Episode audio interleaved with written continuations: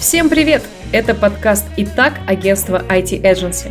Основные проблемы в найме креативных специалистов хорошо известны. Где их искать и как понять, что кандидат действительно обладает нужными навыками. Уже 18 лет мы регулярно нанимаем дизайнеров, программистов, копирайтеров, интернет-маркетологов, причем как в команду агентства, так и в инхаус команды клиентов. За это время в агентстве сложилась собственная система найма. В этом выпуске мы с Антоном Рожковым поговорим о том, как упростить жизнь, если вам нужно нанять креативного специалиста. Сейчас Антон руководит направлением джедаев и за это время не раз сталкивался с наймом и проблемы, которые с ним могут быть связаны. Привет, Антон. Привет, Маш.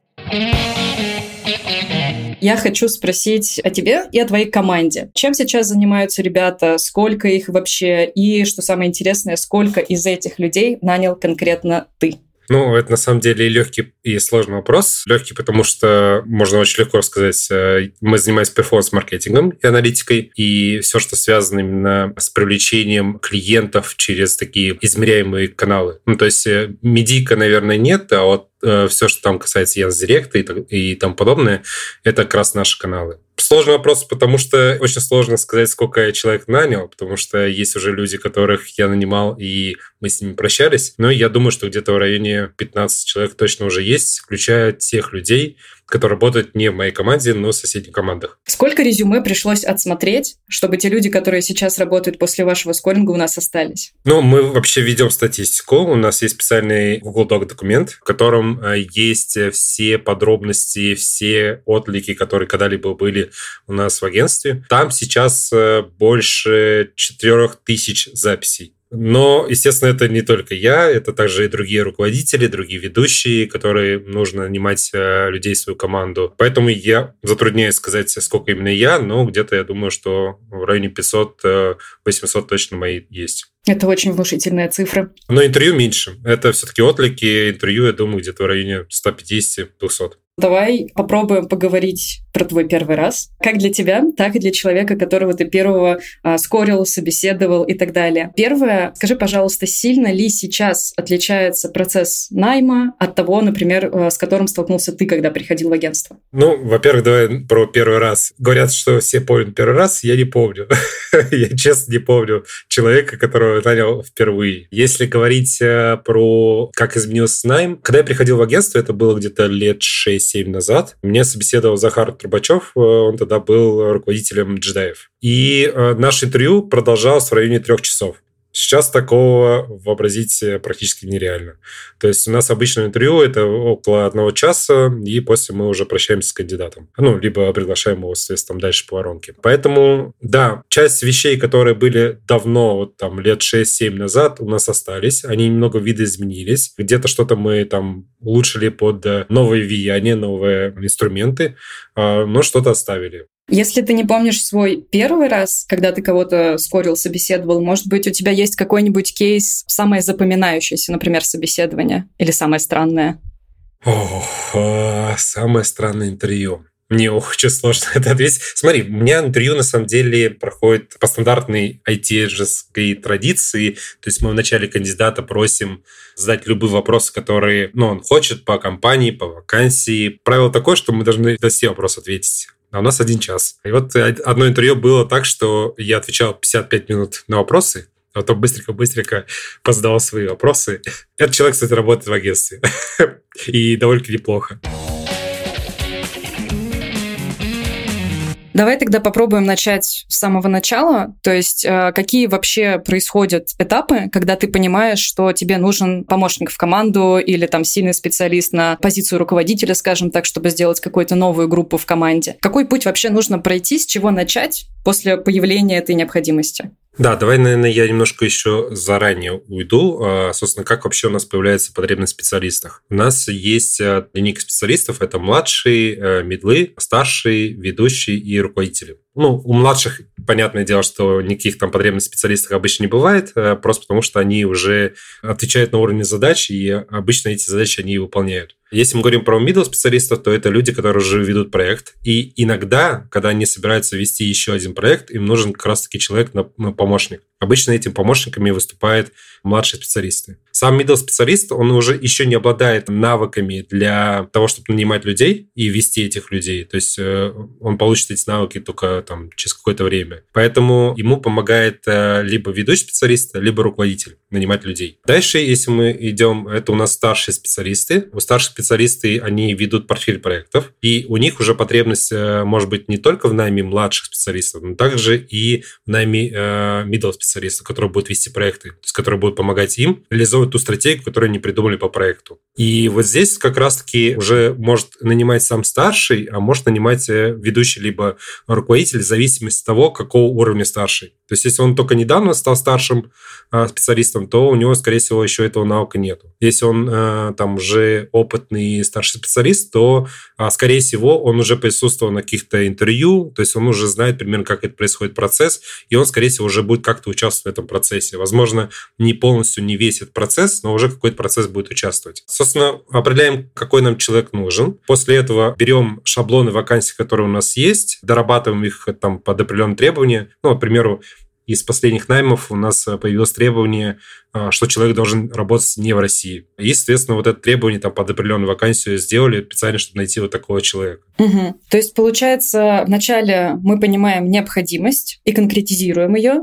понимаем, кто может взять на себя эту задачу, и дальше происходит, а, ну, там, шаблон или с какими-то изменениями, ну, собственно, создание а, самой вакансии, самого текста вакансии. А что происходит дальше? То есть ты сам где-то это публикуешь или есть какой-то настроенный процесс? Какие площадки используются, например? Ну, как это происходило примерно 6 лет назад? Например, Захару нужно было нанять э, какого-то специалиста. Он э, шел э, либо в редактуру, либо теми, кто занимался сайтом, и говорил, ребята, опубликуйте вакансию на нашем сайте. Мы публиковали вакансию на нашем сайте, на наших соцсетях, и приходило достаточное количество откликов, чтобы нанять специалиста. Сейчас, к сожалению, нам требуется гораздо больше людей, э, чем может позволить нам принести наш сайт и наши соцсети. Поэтому сейчас мы используем все возможные источники, которые там эффективны на текущий момент. Что для нас вот сейчас эффективно на текущий момент именно по найму интернет-маркетологов? Потому что здесь очень важно, потому что программисты, к примеру, а, скорее всего, так не будет работать. Там по дизайнерам, SEOшникам тоже может не работать именно таким образом. А вот именно по интернет-маркетологам это Headhunter. По некоторым городам, особенно Минск хорошо работает, Москва, Питер, Екатеринбург, э, Челябинск. Юг, к сожалению, работает плохо. Ну, в общем, э, выбираем определенные города, в которых статистика хорошая. Потом публикуем на нашем сайте, в наших соцсетях и публикуем в блогах наших ребят, интернет-маркетологов, потому что, собственно, оттуда идут люди, которые наиболее понимают, как мы работаем, какой наш подход, и, естественно, они гораздо быстрее включаются в работу и приносят пользу компании и клиентам. Ты говоришь, что вы выбираете регионы с наибольшей эффективностью. А в чем меряется эта эффективность? То есть это количество качественных ответов или дальнейший путь, точнее время, которое э, стажер должен пройти для того, чтобы э, успешно закончить стажировку и начать работать в агентстве? То есть по каким критериям меряется эффективность? Очень сильно зависит от э, того, кого мы нанимаем, потому что по младшим гораздо легче в этом плане, по медлам и старшим гораздо сложнее, потому что ну, их просто меньше. Если говорить про младших специалистов, то мы нанимаем а, ну, мы получаем огромнейшее количество откликов, но проблема в том, что не все эти отклики качественные. Ну, то есть это люди, например, которые не имеют никакого опыта, не имеют никакого образования, даже каких-то прошедших курсов, и они хотят вот, начать вот, работать трейд-маркетологом. К сожалению, таких людей мы не возьмем. Просто потому, что этим людям нужно будет потратить существенное количество времени для того, чтобы получить хотя бы базовые навыки. Если мы говорим о людях, к примеру, которые прошли, ну, условно, Янос практикум, то такие люди уже получили какие-то базовые навыки, и да, возможно, у них не хватает опыта, но, но они этот опыт как раз могут начать нарабатывать первые месяцы в компании. По младшим обычно у нас э, занимает э, найм где-то в районе месяца, то есть за месяц мы там 3-4 человека точно наймем. Ты на самом деле очень масштабную цифру назвал, э, когда в начале нашей беседы мы с тобой говорили про количество заявок, которое поступает, э, там какое-то меньшее количество интервью, которое все равно происходит, но это довольно внушительная цифра. И вот если, например, говорить про найм в твою команду, ты лично сам просматриваешь такие отклики, скоришь их, или, опять же, кто-то с этим помогает, может быть? Ну, на этапе отправки тестового задания, то есть когда мы смотрим резюме кандидата, там могу я делать, может кто-то помогать помогать мне там из медлов э, старших, э, там, кто понимает, собственно, отличие человека без опыта и с опытом. То есть, в принципе, медла для, для этого достаточно, для этой задачи. У нас в компании нет HR-специалиста, то есть, который может на себя эту функцию взять. Соответственно, мы просто эту функцию закрываем сами в процессе этого найма. В принципе, если мы говорим про младшего сотрудника, там согласен, чтобы был хоть какой-то опыт, либо хорошее обучение. А если мы говорим про медла, то здесь, естественно, важен опыт. Причем мы смотрим а, в каких компаниях работал. Люди, которые пришли из инхауса, к сожалению, недостаточно опытные, как люди, которые пришли с агентства. Просто потому что человек, который работал в агентстве, у него было ну, какой-то поток клиентов. То есть он пробовал разные штуки, у него больше насмотренность, он понимает какие-то э, нестандартные задачи, как делать. А человек из инхауса просто мог в своей работе не затронуть вот эти какие-то нестандартные штуки, просто потому что ему в принципе, это не нужно было в рамках его работы. Со старшим специалистом гораздо сложнее, потому что старший специалист – это человек, который уже в том числе будет участвовать э, в пресейлах, продажах, общаться с клиентом, поэтому там очень много факторов, которые мы выясняем уже после того, как с ним обсудили на интервью. Угу. А бывают какие-то исключения? То есть э, я к чему? Есть, например, такая проблема, которая там не единожды обыгрывается и в шутеечках, и в мемах, и вообще на просторах интернета и устно, когда человек, допустим, работает в какой-нибудь небольшой компании, у него нет достаточно опыта, нет кейсов, и, по сути, компания даже предоставить ему такой возможности не имеет либо нежелания, либо, ну, опять же, возможности. И получается, что э, человек потенциально, возможно, он интересен там будущему работодателю, но если он придет из скажет, что там, а у меня не было больших кейсов, а у меня не было большого опыта, ему скажут, ну, раз опыта нет, нарабатывай. И так ему скажут все, куда он придет. То есть не бывает ли такого, что мы все-таки берем человека, который все-таки условно, формально где-то по критериям не проходит? Да, смотри, мы так не будем говорить э, по одной простой причине. Мы будем спрашивать не только, ну, какой опыт у него был, но даже как он обучается самостоятельно, к примеру. А, потому что есть люди, которым, да, недостаточно опыта, но при этом они очень много знают, э, у них очень большая насмотренность не за счет того, что они что-то делали, а за счет того, что они читали очень много кейсов, они понимают, как можно там одну задачу решить разными способами. Даже если они этого не делали, они понимают, что, ну, как это устроен этот мир. Ну, для примера, когда я э, приходил в агентство, меня спрашивали, как работает интернет, и я рассказывал про вот, там, как устройство интернета, что происходит до того момента, когда мы видим э, на своем компьютере браузере страничку. При этом я абсолютно не знаю, э, как это, в принципе, физически работает. Э, просто когда-то читал, собственно, как вот этот интернет работал. И Захару в то время было это достаточно информации, собственно, вот моего понимания, как это может работать. И мы точно так же спрашиваем и людей. Люди, которые не имеют опыта и не которые не развиваются с точки зрения обучения, то есть постоянно что-то новое изучают, читают, смотрят, какие инструменты есть, какие есть возможности на рынке.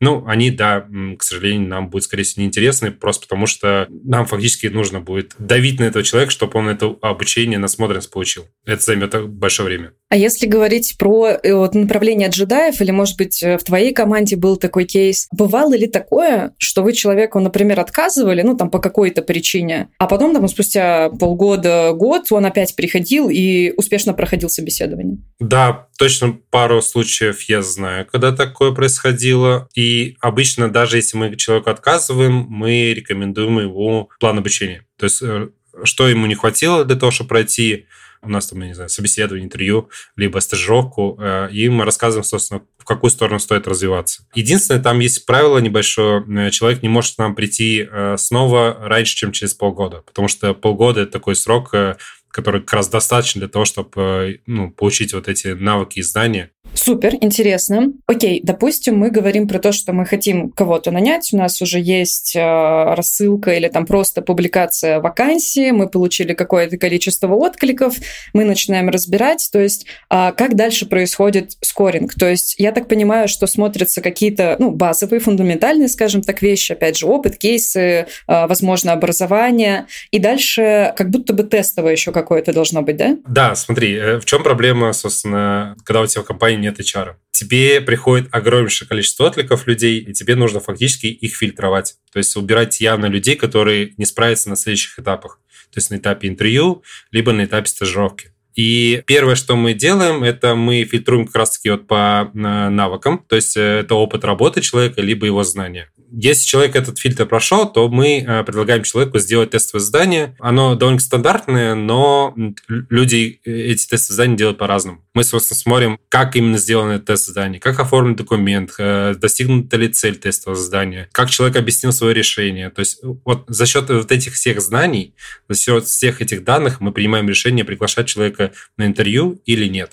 Обычно где-то примерно 50 на 50. Я правильно понимаю, что вот это тестовое задание, оно, наверное, как-то дифференцировано на уровне, да, от младшего, среднего и старшего? Или это, по сути, что-то общее, и просто каждый специалист в силу своих там знаний может предложить решение? Да, мы прям сразу делаем тестовое задание под э, младшего отдельно, Э, медла отдельно, старшего отдельно. То есть, если у нас три вакансии будут открыты, там будет три тестовых. Ну, младших, соответственно, самое, ну, относительно легкое задание. Там, скорее, мы смотрим принцип, как человек подходит к решению задачи. У middle специалиста мы смотрим на решение этой задачи. У старшего специалиста мы смотрим объяснение больше. То есть именно какая у него логика принятия решения была. Естественно, ну, там разные оценки у каждого специалиста будет. А там есть какие-то каверзные вопросы? Или там вот э, что-то такое супер базовое? Слушай, там каверзных вопросов нету. Э, на самом деле видно, когда человек э, ну, сделает работу плохо, и когда он использовал, не знаю, чат GPT, например. Там это прям прекрасно это видно, потому что люди, которые используют чат GPT, они потом уже не проверяют этот текст. А человек, который проверяет тест задания, он это все видит. Всякие вот эти нестыковки и порванные связи скажем так, в тексте. Каверзных вопросов нету, но у меня были случаи, люди, которые не сами делали э, тест задания, мы их пригласили на интервью, и по интервью стало понятно, что это делали не они теста задания. То есть они даже на базовые какие-то вопросы не могли ответить, э, которые, собственно, они ответили в тестовом задании. Вы там предлагаете представить какую-то гипотетическую ситуацию, и чтобы кандидат как-то попробовал описать, как он поступит, или это просто вот обычный диалог, и на основании него вы делаете вывод? А, смотри, если мы говорим про тестовое задание, то обычно это какая-то из жизни, скажем так, ситуация. К примеру, нам пришел клиент э, сеть закусочных, и нужно там придумать, как им привести клиентов. Вот, собственно, вот такая задача. И там просто в самой задаче написано сделать воронки, к примеру, или там посчитать эффективность, там, или что-то еще. А если мы говорим про интервью, ну, первое, это как задает человек вопросы и какие задает вопросы. А второе – это как он отвечает э, по хардскиллам и какие примеры приводит, разнообразие этих примеров, а, что именно ему интересно или нет. Э, и сразу видно, готовился человек к интервью или нет. Потому что люди, которые готовились, э, они довольно быстро и четко отвечают на, собственно, вопросы все. Угу. То есть, получается, сначала идет э, скоринг по ну, базовым параметрам, потом э, некое задание, которое позволяет понять уровень владения хардскиллами, потом, соответственно, вы созваниваетесь, и ты понимаешь уровень владения софтскиллами, плюс вы обсуждаете результаты того, что уже человек успел делать. А, вот ты как раз упоминал, что есть интервью наоборот, что ты можешь что-то рассказать, там э, э сам кандидат может что-то спросить, и получается, что потом будет? Я вот насколько насколько знаю, есть еще такой термин, как скоринговая карта. Да, скоринг карты на самом деле происходит э, во время интервью. То есть, когда человек отвечает на мои вопросы, я параллельно записываю в его скоринг-карту, собственно, а, что я услышал какие-то ключевые параметры. Эта скоринг-карта уже остается потом в агентстве, то есть там у нас все скоринг-карты кандидатов лежат в определенной папочке, для чего это нужно? К примеру, человек э, не прошел интервью, но приходит нам через год. Мы опять э, с ним интервью проводим, делаем, заполняем скоринг-карту, потом э, интервьюер открывает старую скоринг-карту и сравнивает, какая динамика. То есть как было до этого и как стало теперь. Если динамика положительная, все хорошо, человек явно усилился, ну, значит, этот человека надо брать. Это точно один из таких жирных плюсов, который помогает нам все-таки принять решение в пользу кандидата. Собственно, вот для этого скоринг-карта. А что происходит дальше интервью? Собственно, мы решаем, э, готовы ли мы продолжать с кандидатом дальше, идти на стажировку. Если да, и кандидат э, тоже согласен с условиями стажировки, то мы начинаем стажировку, как только он пришлет э, все необходимые документы. Ну и еще такой очень э, животрепещущий момент, как для агентства, так и для кандидата, это обсуждение зарплаты будущей и оплаты стажировки. То есть, насколько я понимаю, тоже оплачиваемая стажировка в дальнейшем будет идти. Да, смотри, давай по стажировке вначале скажу, а потом уже по зарплате, там, потому что тоже такой э, животрепещущий вопрос. По стажировке. Э, у нас э, есть три уровня стажировки. Для младшего, для медла и для старшего. И, естественно, мы оплачиваем за один час стажировки. То есть у младших стажировка длится примерно 30 часов, У медлов она длится от 60 до 90 часов, у старших она длится 60 часов. Это зависит от этапов. Просто ну, у медла проверяем гораздо больше вещей, чтобы определить точно его уровень. У старшего мы определяем, собственно, может ли он э, быстро э, формировать свой портфель проектов и запускать проекты. А младшему проверяем только хардскиллы. Ну, то есть мы понимаем, собственно, э, как этот человек в дальнейшем будет работать, какую пользу он будет приносить прямо сразу при найме и как ему построить потом план обучения. Если говорить про зарплату, ну, я всегда в конце интервью задаю вопрос, какую зарплату хочет видеть человек через год, то есть не сейчас, а именно через год. Почему? Потому что это помогает, э, во-первых, кандидату понять, собственно, куда он стремится. Во-вторых, мне понять, а можем ли мы с ним дойти вот до этой суммы там э, за год. Если мы не можем, я так честно ему говорю, что смотри, вот сейчас зарплату такую можно предложить после стажировки успешной, но чтобы тебе достичь вот такой суммы, которую ты хочешь, там нужно сделать то, то, то и то.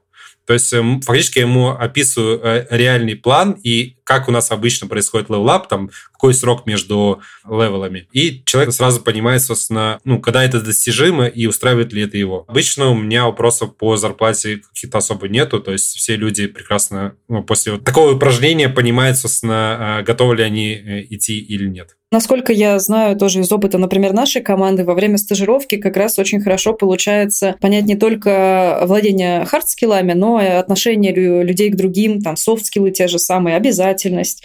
То есть, насколько я понимаю, у вас тоже это актуально, вы это тоже, конечно же, смотрите. Да, у нас есть такие э, непрощенные грехи, как говорится. К примеру, человек провалит дедлайн, это сразу окончание стажировки. Причем я об этом предупреждаю всех кандидатов а, заранее. То есть я говорю, за что, типа, я могу сразу с ними расплачиваться на стажировке и объясняю, как можно этого избежать. Ну, если про дедлайны, то обычно там э, ну, нужно заранее посмотреть задачу, оценить, собственно, сколько времени нужно. Если это времени, то, которое я поставил, не хватает, заранее об этом предупредить. Если человек придет за один день и скажет, «А можно перенести дедлайн, я скажу, нет, давай на защиту, что успел. И там будет смотреть уже на защите. Ну, Обычно это заканчивается плохо, потому что человек э, ну, не просто так не успевал. Но бывали случаи, когда, в принципе, защита была хорошая, и даже вот тот минимум, который человек сделал, он ну, приносил пользу, скажем так, этим выполнением задачи, и мы продолжали уже на втором этапе, и человек уже тогда нормально закладывал себе дедлайн-сроки, и, собственно, а, мы с ними работали дальше. Ну, тут, наверное, еще действительно нужно смотреть индивидуально, потому что, возможно, в человеке немножко играет перфекционизм, и он хочет эту задачу, скажем так, довылезать, и ему нужно больше времени. Ну, это один из, э, одна из характеристик, которую мы смотрим тоже. И как вы смотрите? Что это хорошо или плохо? Ну, если человек сильно прям зацикливается на каких-то вещах, э, обычно тогда на защиту приходит, собственно, уже вот прям вылизанным э, все до блеска. Я даю рекомендации по следующему этапу, собственно, вот там, что вот так не доводить до идеала, все-таки э, в первую очередь э, содержать вот этот баланс между временем выполнения задачи и принесением пользы. То есть, да, задача должна быть качественная, но не вырезанная там до блеска. И, соответственно, польза должна принесена быть клиенту. В чем проблема здесь может быть? Человек, который очень сильно перфекционизм уходит, он, скорее всего, выработает все время, которое у него есть на стажировке. А это значит, ну, что он будет хуже по времени выполнения, чем в среднем стажеры. Потому что я ориентируюсь э, не на себя, не то, как я бы выполнял эту задачу. Я ориентируюсь, как люди обычно вот на такой же позиции выполняют те же самые задачи. И то есть я оцениваю кандидата по другим кандидатам. То есть если он явно хуже по времени выполняет задачи, ну, как бы, это значит, что э, с точки зрения, когда он будет работать в агентстве, то он ту же самую задачу будет делать в два раза дольше, соответственно, может сделать в два раза меньше задач и э, его зарплата, как бы, получается, меньше принесет дохода для агентства. Ну, то есть э, здесь тоже есть такие вот моменты. Поэтому если можно как-то это исправить на уровне стажировки, то есть человек э, ну, там, на втором-третьем этапе э, уже по-другому э, себя ведет, по задачам закрывает, то ну, отлично все. Если нет, то мы, скорее всего, распрощаемся.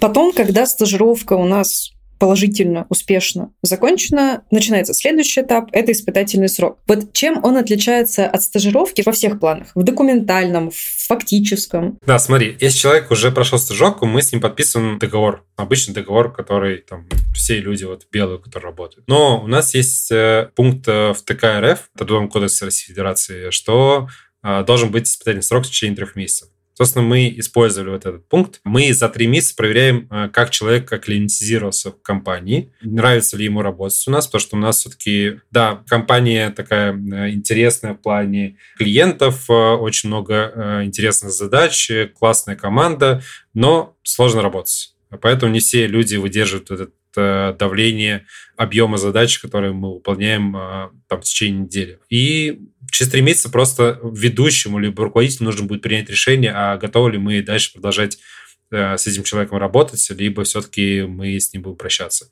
Обычно такое решение, ну, типа, оно не появляется сразу, то есть с этим человеком обсуждается это заранее, где-то примерно за месяц-две недели. Для человека это будет не новость, то есть он уже будет понимать, что к этому идет все. Угу. А джедай, ну, вот в принципе в вашем направлении или, может быть, у тебя в команде, он может совмещать, скажем так, работу в IT-эдженси и где-то еще, может быть, фриланс, может быть, другая компания? Есть человек в штате, но у нас просто перформанс-маркетологов нет не в штате, то если смотреть штатных сотрудников, они не могут выполнять никакие дополнительные задачи, Опять же, потому что у нас и так довольно высокая нагрузка.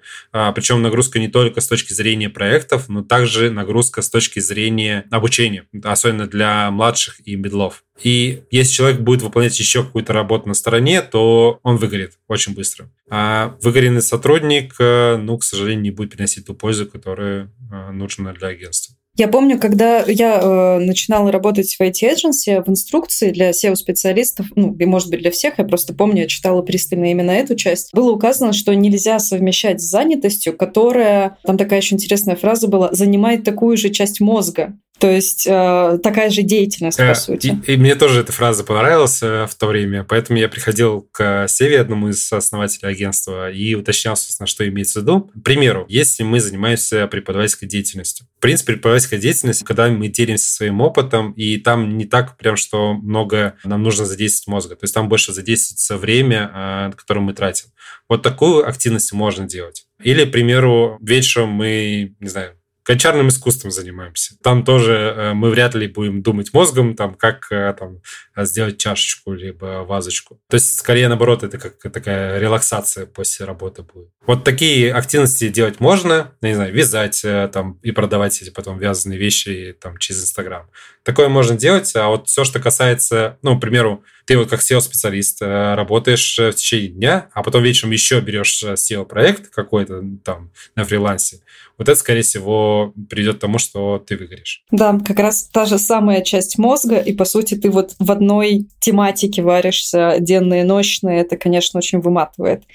Согласна. Окей, давай представим себе ситуацию. У нас человек э, пришел, он ответил на тестовый, он прошел стажировку, он даже на испытательном показал себя хорошо. Но, скорее всего, испытательный, он вот как раз, если ты говоришь, что там условно два часа в день он может работать, он, скорее всего, совмещает это с предыдущей своей деятельностью какой-либо. То есть, э, как дальше это происходит? Мы условно говорим человеку, все, приходи к нам, и он там приходит, вот заявление на стол прошлому работодателю, до свидания, я пошел. Да, смотри, а испытательный срок, когда э, уже начинается, это значит, что человек уже нигде не работает. То есть э, вот этот момент, о котором ты говоришь, наступает между стажировкой и испытательным сроком. Если человек прошел успешную стажировку, мы его поздравили, пригласили на работу. Дальше мы спрашиваем, собственно, работает ли он где-то сейчас, сколько ему нужно времени для того, чтобы, собственно, передать все свои дела текущему работодателю на кого-то другого, либо там помочь нанять, либо что-то еще. Ну, то есть сделать этот переход более плавным. На самом деле по работе мы спрашиваем где-то еще на этапе интервью, потому что может быть такой случай, что человек работает э, у какого-то нашего клиента. И это такая скользкая тематика. В этот момент мы обычно человеку сразу предупреждаем, что мы пойдем э, к клиенту, и нормально ли это для него. Если для него это ненормально, то мы все-таки распрощаемся, потому что мы не можем, ну вот, э, не спросив э, клиента, типа, ок ли это для него, э, начать работать с этим человеком. А, соответственно, если на этапе стажировки человек спокойно передает свои дела, как только он передал все свои дела, закончил работу, он начинает работать в нашей компании. То есть все это время офер держится.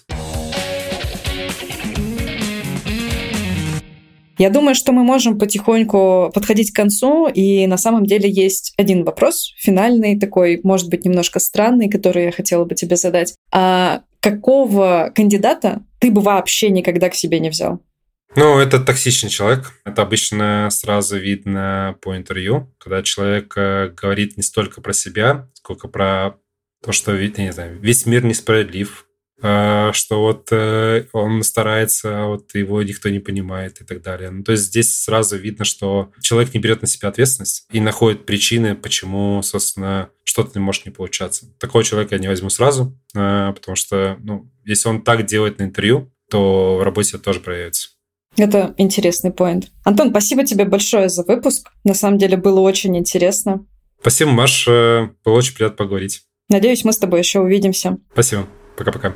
Итак, в найме креативных специалистов есть много нюансов. Здесь регулярная работа с узнаваемостью, привлекательностью бренда для соискателей, сам процесс поиска, оценка навыков и обязательно, конечно, дальнейшая адаптация специалистов в команде. Упростить жизнь можно по-разному. Если вы нанимаете сами без участия HR-специалиста, вы можете попробовать адаптировать под себя нашу скоринговую карту. Ссылка будет в описании. Или придумайте хитрость в задании, какой-то каверзный вопрос, который будет применим именно к вашей сфере деятельности и к тем задачам, которые предполагается, что специалист будет делать в дальнейшем. Это позволит отсеять неподходящих и ускорить процесс оценки найма. Если это вам кажется слишком сложным, трудозатратным, и вы хотите потратить свое ценное время на какие-то другие задачи, то, возможно, оптимальным вариантом будет найм тех, кто ищет таких специалистов регулярно. Друзья, спасибо, что вы были с нами. Если у вас есть вопросы по теме или что-то в нашем разговоре с Антоном показалось не до конца раскрытым, и вы хотите получить комментарии или развернутые ответы, вы можете задавать эти вопросы, общаться с Антоном, со мной и с другими спикерами нашего агентства, и не только. А в телеграм-канале IT Agency мы делимся всем тем полезным, что нам удалось получить за время работы нашего агентства. Обязательно присоединяйтесь. Все ссылки на наши каналы будут будут прикреплены к этому выпуску. И, конечно же, ставьте лайки, оставляйте обратную связь, задавайте вопросы, рекомендуйте друзьям, близким, коллегам. И с вами был подкаст «Итак, до новых встреч!»